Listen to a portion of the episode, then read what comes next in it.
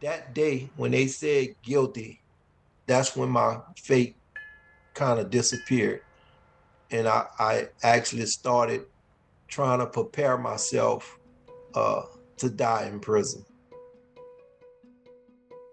In the spring of 1979, the lives of two teenagers from two very different parts of the country were inextricably linked by murder. In Brewer, Maine, 17 year old Amy Banks awoke one night to learn of her father's sudden death. A single gunshot wound claimed his life on a New Orleans, Louisiana sidewalk. One month later, authorities in New Orleans arrested 16 year old Isaac Knapper and charged him with the killing of Amy's father, Dr. Ronald Banks. But Isaac didn't commit the murder. This is the story of a wrongful conviction, a young black man railroaded by the justice system, and evidence withheld at trial that would have saved him from a life sentence at the nation's bloodiest prison. The only thing worse than having a parent murdered for me was having a young 16 year old boy railroaded into a conviction for my, you know, like you can't imagine anything worse than having a parent murdered. And then it got worse. This is the case of Dr. Ronald Banks, told by his daughter Amy Banks, and Isaac Knapper, the man once charged and convicted of his murder. I'm Kylie Low, and this is Dark Downeast.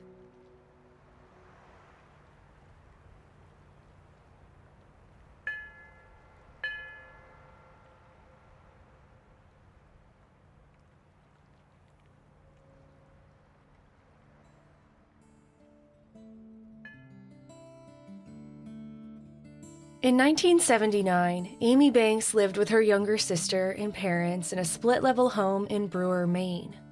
Her older siblings were out of the house and off to college, and 17 year old Amy wasn't far behind. All of the Banks children were raised in an environment that emphasized education. Their mother had worked as a teacher, and their father, Dr. Ronald Banks, was a celebrated professor of history at the University of Maine's flagship campus in Orono.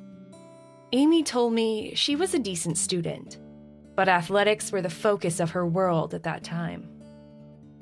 I mean, every, my entire life revolved around sports, you know. So it was field hockey in the fall and basketball in the winter and softball in the spring and 24 hours a day. I'm at the gym. I'm that's that's what mattered to me. Brewer, Maine lies along the Penobscot River just east of Bangor. Mainers from Portland and south of there might be quick to classify this area as northern Maine, but you've still got 200 miles or so before you hit the northernmost point of the Pine Tree State. With its population of just under 10,000 residents, it is a smaller community, a third of the size of its sister city, Bangor. Brewer's population, as of the 2020 census, was 97% white about 7% higher than Maine as a whole. I grew up in Maine. Maine is white. Maine is whiter than white. And so, you know, another part of it was that I didn't have the opportunity to be interacting with a lot of people that were different, right? I mean, pretty much everybody that went to school with me looked like me. I would say around like race relations, we were kind of naive. We, we hadn't really had to think about that. Amy wrote in her book, Fighting Time, that during the spring of 1979, she was working towards her goal of making the all state basketball team. 200 jump shots each day, no matter the conditions. She was disciplined and focused. Amy's goal felt like a reality, too, with a local paper sending a photographer out to her house. No promises she was on the team, but the photo shoot seemed like a sign. Meanwhile, in a parallel timeline nearly 1,800 miles south of Maine, another teenager was navigating a life that revolved around sports, but in the very different setting of New Orleans, Louisiana, a population that is 59% black, according to the 2020 census. At the time, 16 year old Isaac Knapper was emerging as a standout athlete I love sports. I love football. In fact, I was a boxer, and people ask me all the time, say, "And your, uh, what was your favorite, boxing or football?" And I always say football was my favorite. when I was a kid, I would have my boxing gloves in this hand, and I would have my football helmet in this hand, and I, I would go to football practice and I leave football practice and I'd be rushing. I have to run to the gym because Percy didn't want us riding to the gym. He wanted us to jog to the gym. And so I would leave football practice and just run straight so I could make it to the gym on time for boxing. So, and my mom used to tell me, she said, you have to decide which one of these sports you're gonna uh, gonna do because you can't. You're killing yourself. You're trying to run from one to the other, you know, every day, and it's just you just can't do that. His mom's name is Clara, and after hearing Isaac speak about his mother over the course of our time together, I wish now that she could have joined us for this conversation. She is a constant presence and guiding light in his life. It's clear in the way he speaks about her that she instilled the values of hard work, humility, and most of all, heart into the man Isaac is today. My mother raised me to be humble, along with two brothers and seven sisters. And we was more or less fatherless. My father was never around. And we grew up in poverty, living in the projects, and with a single parent that worked. And my, my mother never, she she lived in in the projects, but she's never been on welfare. And I, and I, I never could understand that, but she worked and she didn't believe in taking a handout. She always wanted to work and work and work and and and, and that's what she did and and that kind of it kind of motivated me to push myself because she was my mom always been very spiritual also and you know watching her work two and three jobs coming home tired and she she just have enough energy to make it, but she she had that strong willpower. Once she made it home from three jobs that day, she had to come to a fourth job because she would make sure that we had food. she gonna start cooking. She gonna start cleaning the house, and and you know, and, and I it just it motivated me to try and try and beat something. And and let me, that's my mom calling me right now. on a Zoom meeting, Mom. I'll call you back.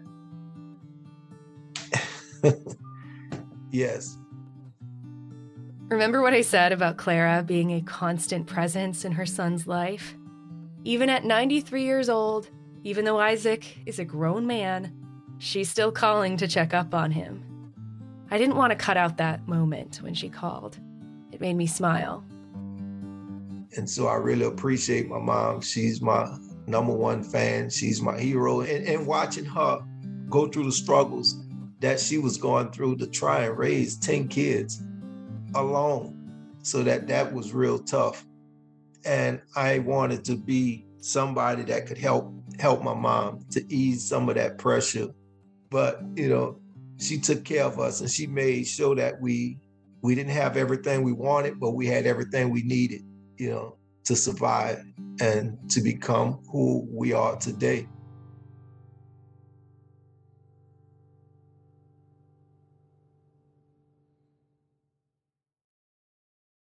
As for Amy's parents, they were both born and raised in the coastal town of Camden, Maine.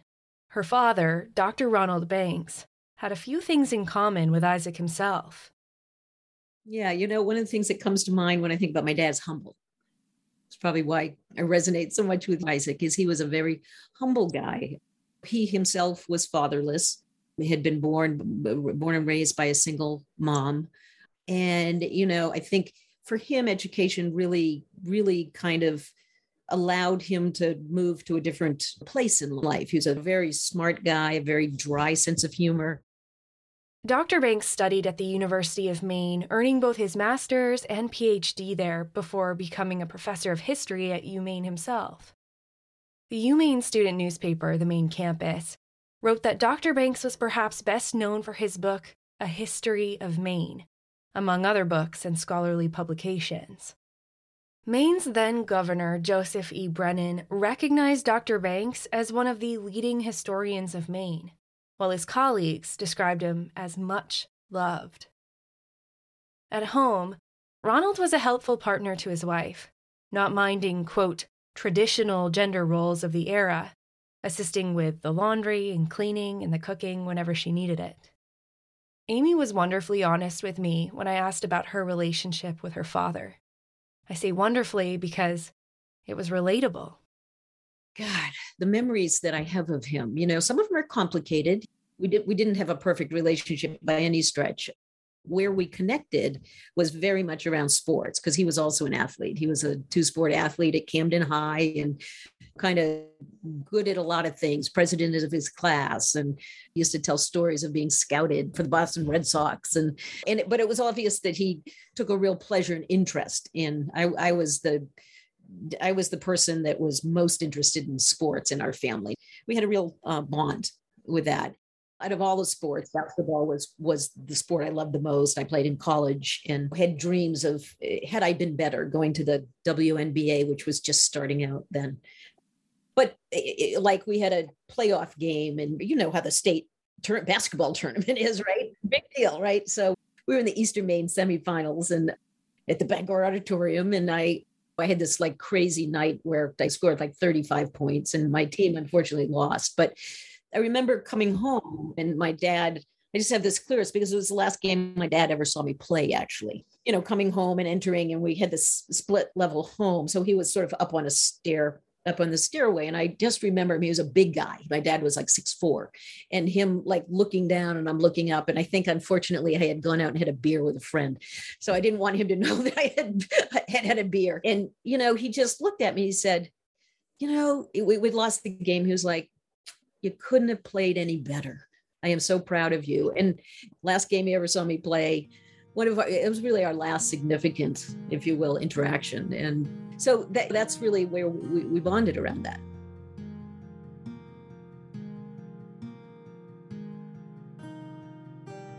April 12th, 1979. It would have been like any other day for Amy Banks, though her father had left that morning for a conference in New Orleans, Louisiana.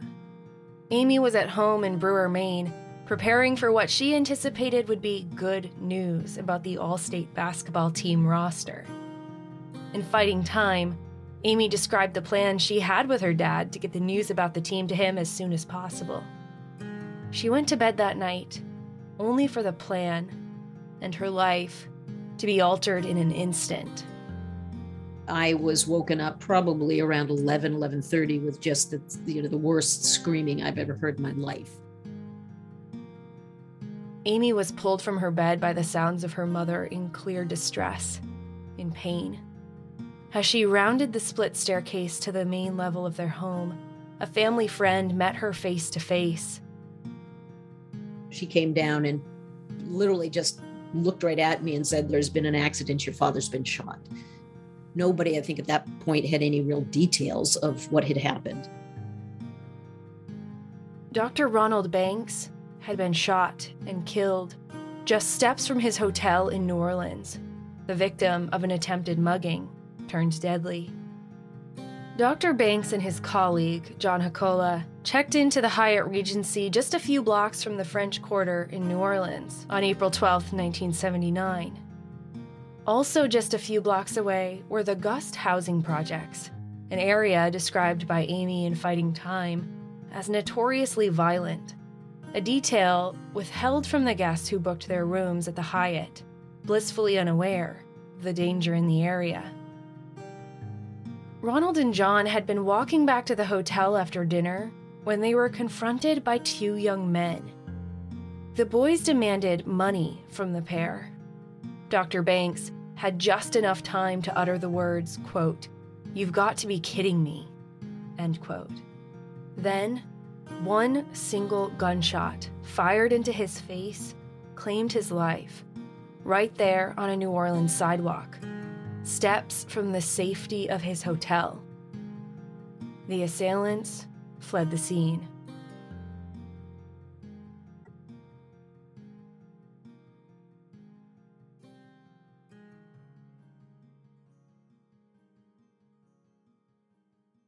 The investigation into Dr. Ronald Banks' murder unfolded far away from the trauma and pain of his loss that his family was navigating back home in Maine. Amy was kept distantly informed of the developments. The local media in Louisiana published a description of the two boys. On April 14, 1979, an Associated Press article in the Town Talk read Police said there are no suspects and few leads they are looking for two black men in their early 20s. One was described as 5 feet 9, slim build, wearing a black shirt and a white sailor cap pulled over his forehead. The other was said to be about five 5'9, 150 pounds, wearing a white shirt and blue jeans, also wearing a white sailor cap. Just a few days shy of one month later, police made arrests in the case of Dr. Ronald Banks. Just like Amy had been, 16 year old Isaac Knapper was stirred in his sleep by the sounds of his mother. He opened his eyes, two guns pointed at his face. I was in bed and the police, they come to the house banging on the door. And, you know, I, I could hear banging on the door, but you can still be kind of like in a sleep, but you still could kind of hear things going on. And uh, my mom, I heard her talking with some guys in the, in the kitchen, and I could hear my mom saying, "No, my, my son is he's he's sleeping.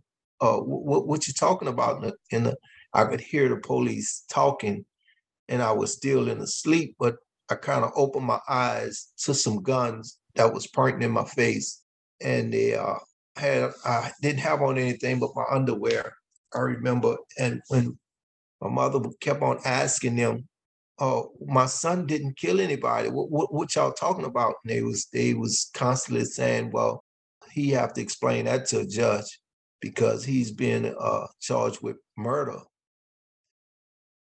On May 9th, 1979, police arrested and charged Isaac Knapper with the murder of Dr. Ronald Banks. They told Clara she could bring her son some clothes down at Central Lockup, where he'd be booked and processed. It was chaos. Isaac was confused. He hadn't killed anyone. He didn't kill Dr. Banks. He didn't even know Dr. Banks.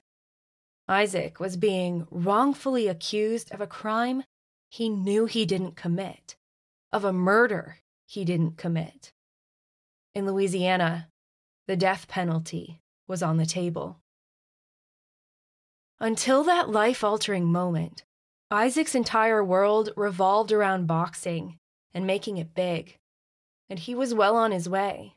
When I was accused of the crime, I was so into boxing and trying to achieve something to get my mom out of the projects and hoping that I would be the one, you know, that would do it.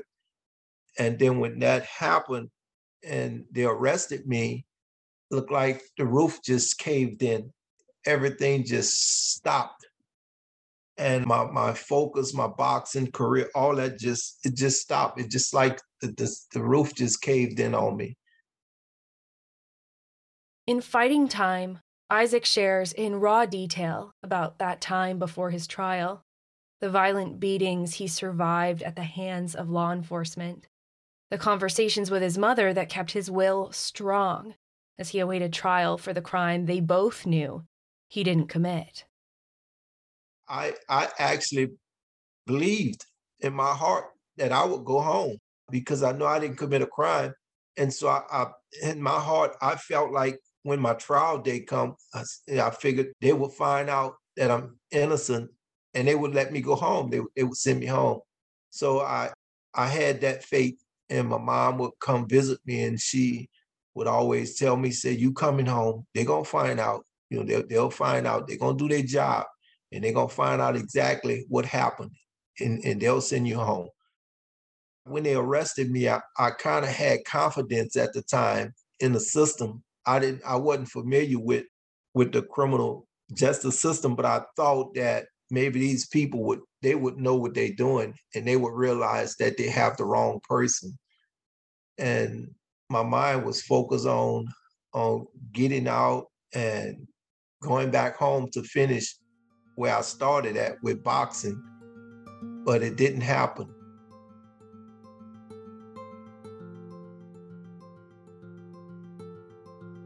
Dr. Banks' family learned of the arrests made in his murder, the two young black men allegedly responsible for his death. What Amy can identify from her perspective now is that the race of the killer had everything to do with how the arrest and charges were made. But at the time, in 1979, in small town Brewer, Maine, with its 97% white population, and never really having any intersection with the justice system and issues of systemic racism, she and her family had no reason to question that the authorities were doing anything but the right thing, that they hadn't caught the real bad guys. The arrests were salve to their open wounds. Systemic racism doesn't take seeing Black people actively oppressed to be pulled into the forces of it, right? So the way that I feel like my family was pulled in is we just heard from the the white people who had arrested him and then the the white prosecutors and the white system we heard you know almost immediately once isaac and and this other guy leroy williams was arrested we were getting a steady stream of you could say now kind of racist characterizations of young black men. I remember they used to say all, over and over again Isaac Knapper has an extensive juvenile record. We've been trying to get him for a long time. You know, there was kind of over and over and over, this is what we were hearing. And no, we didn't, it never occurred to us to question it. A, we were in shock. Trauma is an identified thing now. Back then, nobody was even talking about it. Nobody knew what you had to do to heal. So my family was just, you know, flailing, I think, at that point. And so to have some organization to the grief, to the traumatization. I think it served us well. So we latched on to that. We didn't, you know, and we didn't know better.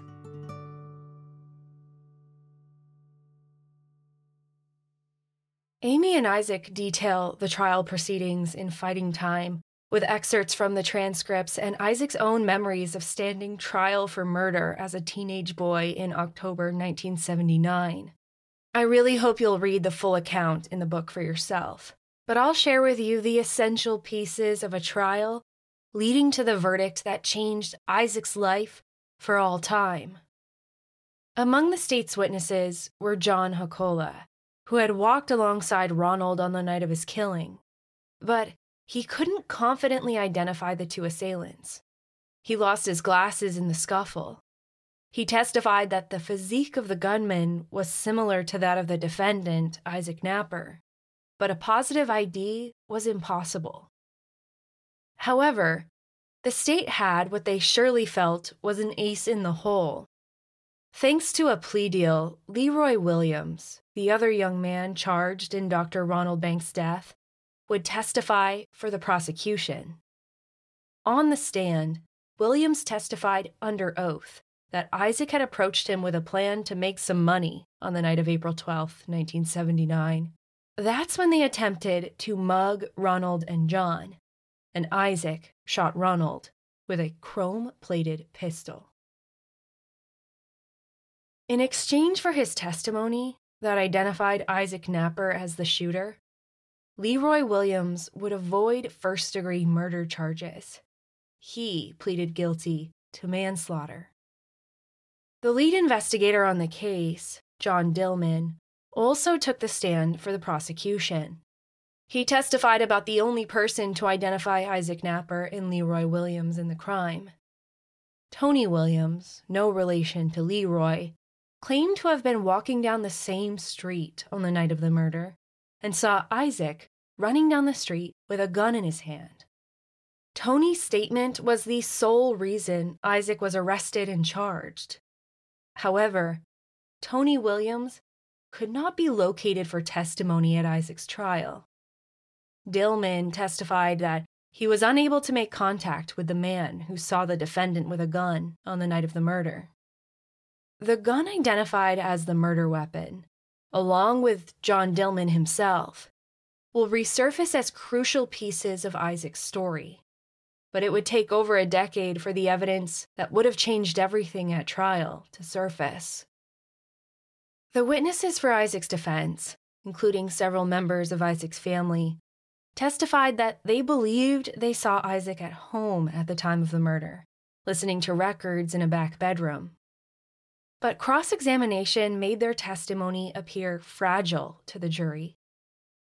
Isaac testified in his own defense, too, the line of questioning was intense, and by Isaac's own classification now, condescending, apparently somewhat designed to make Isaac appear uneducated to the jury. Isaac denied the robbery and the killing. He denied a close relationship with Leroy Williams. He answered the questions to the best of his ability, trying to share what he remembered of that day four months earlier. The trial lasted just one day. Where you'd normally see proceedings in a homicide case spanning days or weeks, the jury for Isaac's trial left to deliberate after just hours of testimony. But Isaac remained confident. He didn't do it, and the jury would see that. So when the trial day came, I figured that was the day that I was going home. I said, Well, I'll go home today. I'll be out of here. But when they came back with a guilty verdict, I was like no, Everything just got foggy. And my I just felt numb. Everything just stopped. And I could hear my sister in the background screaming and hollering. I looked back at my mom and I, I seen it in her face. I knew she was gonna faint. And you know, they the judge had a very nasty attitude, you know, toward my family. When my sister started hollering, he hollered and told the deputies to get her out my courtroom. You know, and that was the type of attitude he had uh, toward my my sister, and so it was it was a lot of chaos. And, it, it my fate that day when they said guilty, that's when my fate kind of disappeared, and I I actually started trying to prepare myself uh, to die in prison. Isaac Knapper, then 17 years old, was sentenced to life in Louisiana State Penitentiary. Isaac was just a boy, entering what was known at the time as the bloodiest prison in America.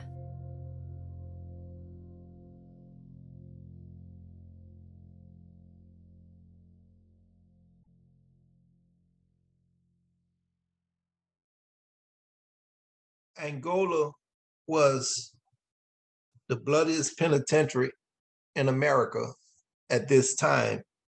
And we was hearing these stories, being in a county jail and how guys are and what you would have to you would have to prove yourself to survive that prison, that environment, because these guys were so treacherous and most of them was very institutionalized they was programmed and most of them didn't even know they didn't want to hear anything about the free world where i had just come from.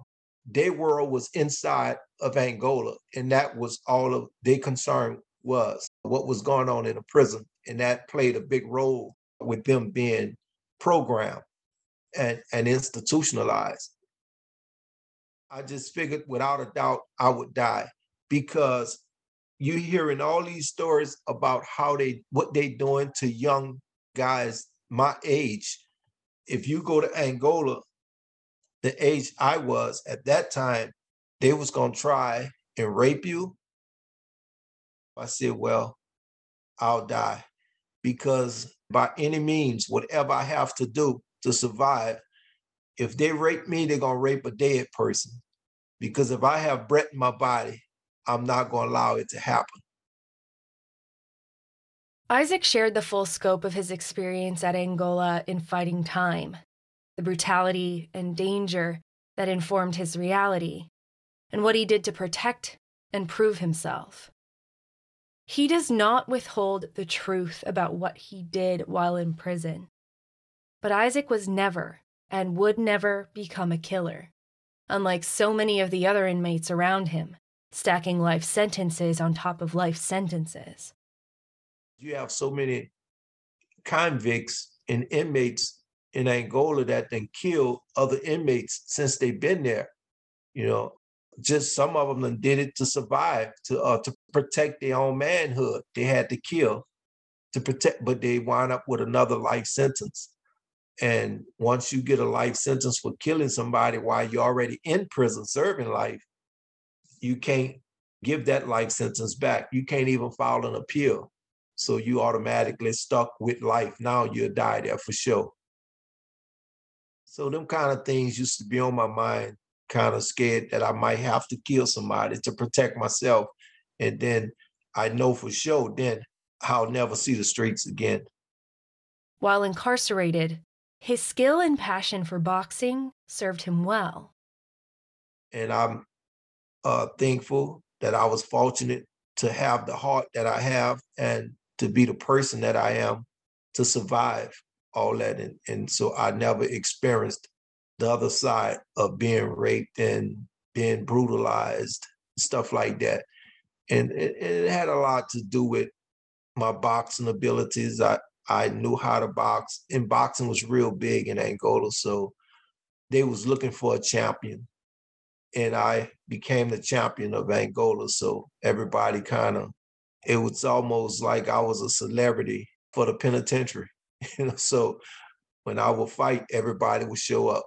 You know, and that was my way of escaping reality because I really didn't want to box, not in Angola. You know, my mind was just on trying to survive and if it come down to it i'll have to i have to prove myself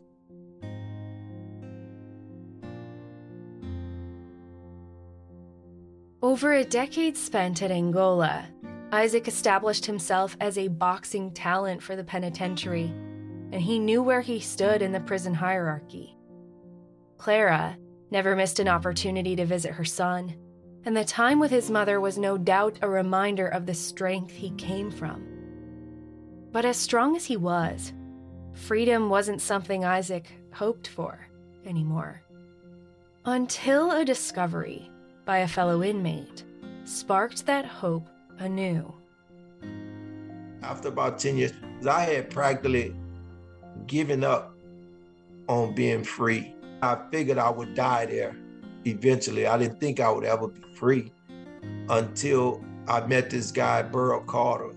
He was serving a he was a convict that was serving 198 years for armed robbery, and he was a Vietnam veteran. And so he was pretty smart, and he was working in a law library. For 10 years, my transcript was still brand new, had never been opened. I had never even opened it. And when Burl looked at my transcript, he read about maybe 30, 35 pages. The transcript was maybe about 300 pages, I guess. And he only read about 30 pages. And just those 30 pages was enough for him. He said, you, you, you don't belong in here. He said they railroaded you. And I, I didn't believe him because uh, he didn't read the whole transcript. I figured you ain't read but a few pages. How you gonna tell me you don't really know? but he knew what he was talking about. To be sure of what he was reading, Burl needed the report from the lead investigator, John Dillman. Clara obtained the report herself and brought it to Angola for her son. The Dillman Papers, as they would later be called, revealed evidence that never made it to Isaac's defense attorney. Exculpatory evidence that, if presented at trial, would raise considerable doubt with the jury. He called me Red. He said, Red, you going home. And I looked at him. I said, Bro, you sure? he said, Yes, you going home. He says, Right here. He said they, they withheld exculpatory materials. He said, if they would have presented this here to your defense attorney, the outcome would have been different. He said, so with this, what I have in my hand right here, Red, he said, this fin to send you home.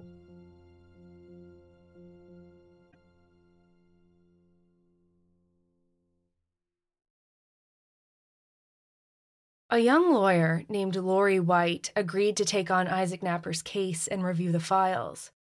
Her study of the documents echoed what Isaac's fellow inmate also believed to be true about the Dillman papers. They contained exculpatory evidence, that is, evidence favorable to the defendant, or that tends to exonerate the defendant of guilt. The key was a memo sent to investigator John Dillman by Sergeant Italiano.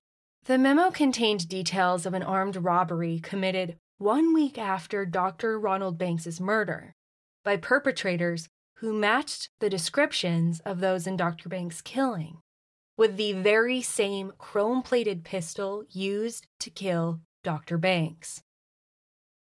If Lori White could take this to the highest court in Louisiana, Isaac Knapper very well could be going home. The entire process took years, and the appeal was like pushing a large boulder up a mountain only to lose footing and have the rock roll backwards on top of you unexpectedly on the ascent. But when they did finally summit that mountain together, it was glorious. Isaac Knapper was exonerated because Isaac Knapper did not kill Dr. Ronald Banks. He had served 12 and a half years in the bloodiest prison in the country entering as a 17 year old boy for a crime he did not commit. No one could give Isaac those years back. Not a damn thing could erase the past. But in 1991, Isaac stepped out of Angola, a free man.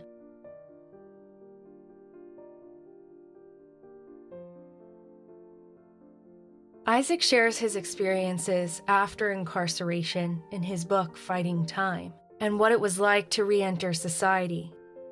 Boxing, again, was his focus. And although he was older than he was when his dream was just taking shape as a 16 year old boy, Isaac stepped back into the ring, hoping to achieve his former goal of making the Olympic team. Age had caught up with me, and I happened to be one of the oldest kids trying to make it to the Olympics at the time. But it was so happened that when my conviction got overturned and when I was released, it happened to be the same year that the Olympics came around. So I made it out the same year of the Olympics and went at it again. Uh, I fell short by one fight, but I was I was happy. You know, I got a chance to to still try and do what I was trying to do before that before the crime was committed. Amy and her family didn't learn of Isaac's exoneration for several years after the fact, a discovery made with an online search. No one had contacted Dr. Banks' surviving family members. The news was earth shattering in an entirely new way. The shock of that when my family found out was huge. I mean, without a doubt. I mean, it was deeply, deeply re traumatizing and that has gotten worse over time, quite frankly. The more I've gotten to know Isaac, that I've gotten to know his family, his community, the contrast between what we were told. And I think this is a story that happens everywhere in America. This is how we talk about race. We don't talk about it. We just hang around in stereotypes and judgments. We weren't interested in a conviction for conviction's sake. That doesn't tie up any loose ends. We were interested in having whoever did this take responsibility and accountability. It didn't appear that would happen. The case would remain unsolved and unopened. In a decision that Amy labored over, emotionally drained by the resurfaced trauma of her father's murder, and a new layer of trauma, knowing an innocent kid nearly paid for it with his life behind bars. She decided to try and make contact with Isaac Knapper. He agreed to meet her alongside Lori White, the attorney responsible for bringing his case to the Supreme Court and winning his exoneration. On that day, two lives previously linked by murder became tightly woven by choice. Their friendship is warm, I could feel it even through computer screens. They speak so highly of each other and the lessons they've learned together. The same lessons they hope will educate their readers on the core issues at play in Isaac Knapper's case. What I want people to know and to really take seriously is the level at which our justice system is not just. Wherever you look, I think systemically, in a country that is built on racism and on chattel slavery, that everywhere you look in our systemic organizations in the United States is a is an imprint of that slavery. We know about the past. We know about how things were during our ancestors' times. And we know what prison was originally made for. When the slaves when the slavery got abolished by Abraham Lincoln, they opened up prisons. And so Angola happened to be one of the biggest penitentiaries in the country, if not in the world. And it was a slave plantation before it was a penitentiary. If you look at the way Angola is being ran now, it's modern slavery. They pick cotton, they dig ditches, they use shovels and hoes, they pick all the vegetables. When you watch Angola, it's like looking at back when during slavery times, how they had our ancestors picking cotton and working in the fields. So that's what they do in Angola. So it's modern slavery. We we still have people that we have to convince that we are human beings. This matters because we are all part of this justice system. My family I mean, I, I, don't pretend to at all say my family was screwed in any of the ways or or hurt in the ways that Isaac's family was. For our family, the the hurt and the deepest wound was obviously the murder of my father. But we were caught up in this same race baiting, racist system and justice system. We were pulled into it. We became actors in it without knowing it. As for the team that secured Isaac's conviction in 1979, Amy also had the opportunity to meet the lead prosecutor, David Pattison, and ask him some pointed questions about the trial. I want to read you an excerpt from Fighting Time that will make clear what was at work when Isaac was arrested, charged, and convicted. Regarding the accusation that the prosecution withheld information about the three men who had held up another couple with my father's murder weapon just a week after his death, Pattison simply said that the men were good friends of Knapper and Williams. Guilt by association taken to the nth degree, it seemed to us. Clearly, in Pattison's mind, any one of these bad eggs could have done the shooting. As though it actually didn't matter, because they were simply interchangeable. Amy told me that in a recent letter she received from David Pattison, he continues to defend his position in Isaac's case.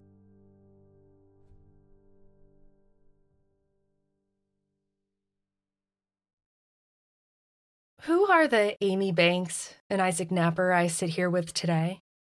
Uh, the Amy Banks you're sitting with today is the mother of two, mother of two 23 year olds now important to say that I'm gay and out and have been in a partnership with a woman for 29 years. And, you know, most importantly in this segment of my life, I'm a co-author with Isaac on on this, you know, what I think is a really kind of amazing and painful story. You, you've caught me in this cross section of time. I've just turned 60 actually, which is horrifying, but it's either horrifying if it's or it's really good news. I can't I can't quite decide day to day.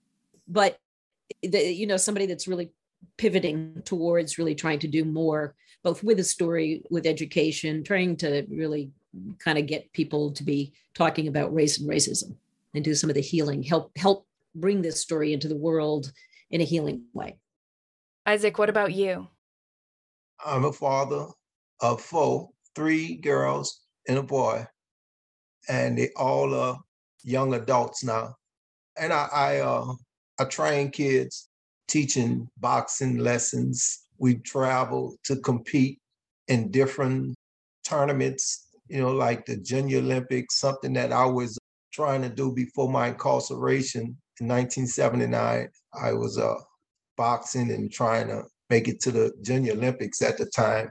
So now I'm uh, kind of living it through these kids that I work with now and bringing them through some of the experiences that I had before I was incarcerated, teaching them some of the skills. And I'm enjoying it. I always like to end on this question. So, for both of you, what is bringing you joy right now? You know, I'm a psychiatrist. I am stunned at what an insanely decent human being this this man is, given what he's what he and his family has been subject to. And you could just get me weeping about that. There is joy for me in knowing that.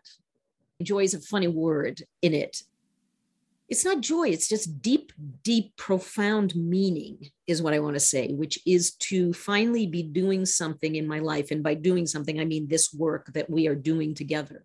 Both having had the perseverance the resilience to survive it and to meet each other and to then have a, a real you know camaraderie around trying to change things for the better. I mean i think both of us are, are, are people that care deeply about other people you know, Isaac has such a big heart. And this is lived as an open, gaping wound, my father's murder. And to have this kind of emerge from it has sort of, in a very profound core level, settled settled me to be able to have periods of okay i'm okay it's okay you know what i mean there's a way that I'm tethered now to Isaac that that genuinely brings me joy. I mean, it just does, you know, to sort of feeling like there's a trajectory for me right now that is not a struggle.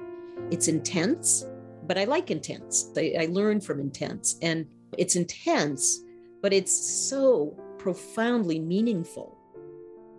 What's bringing me joy these days is knowing that I'm not being counted. I can just up and go places. I don't have I don't have to ask, could I go on the rec yard? I can just go outside. I can eat anything that I want to eat, you know, that I have a desire for. And I can see my family whenever I want. I can just go visit my mom. I can go see my sister. And opposed to being incarcerated, we can't do none of these things. We don't know if we're going to ever see our family again. And some of the most feared things that I used to think about a lot was somebody passing away.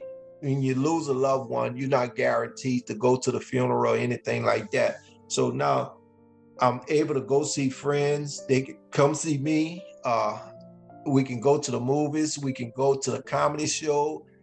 Being free these days and being able to work with these kids and seeing the progress, watching the discipline that we're installing these kids and, and, and seeing the progress of the how they coming along with, with training and boxing. And I have a grandbaby now, Noah, and I'm hoping to have him in the gym real soon. yes, I'm I'm just happy. I'm happy.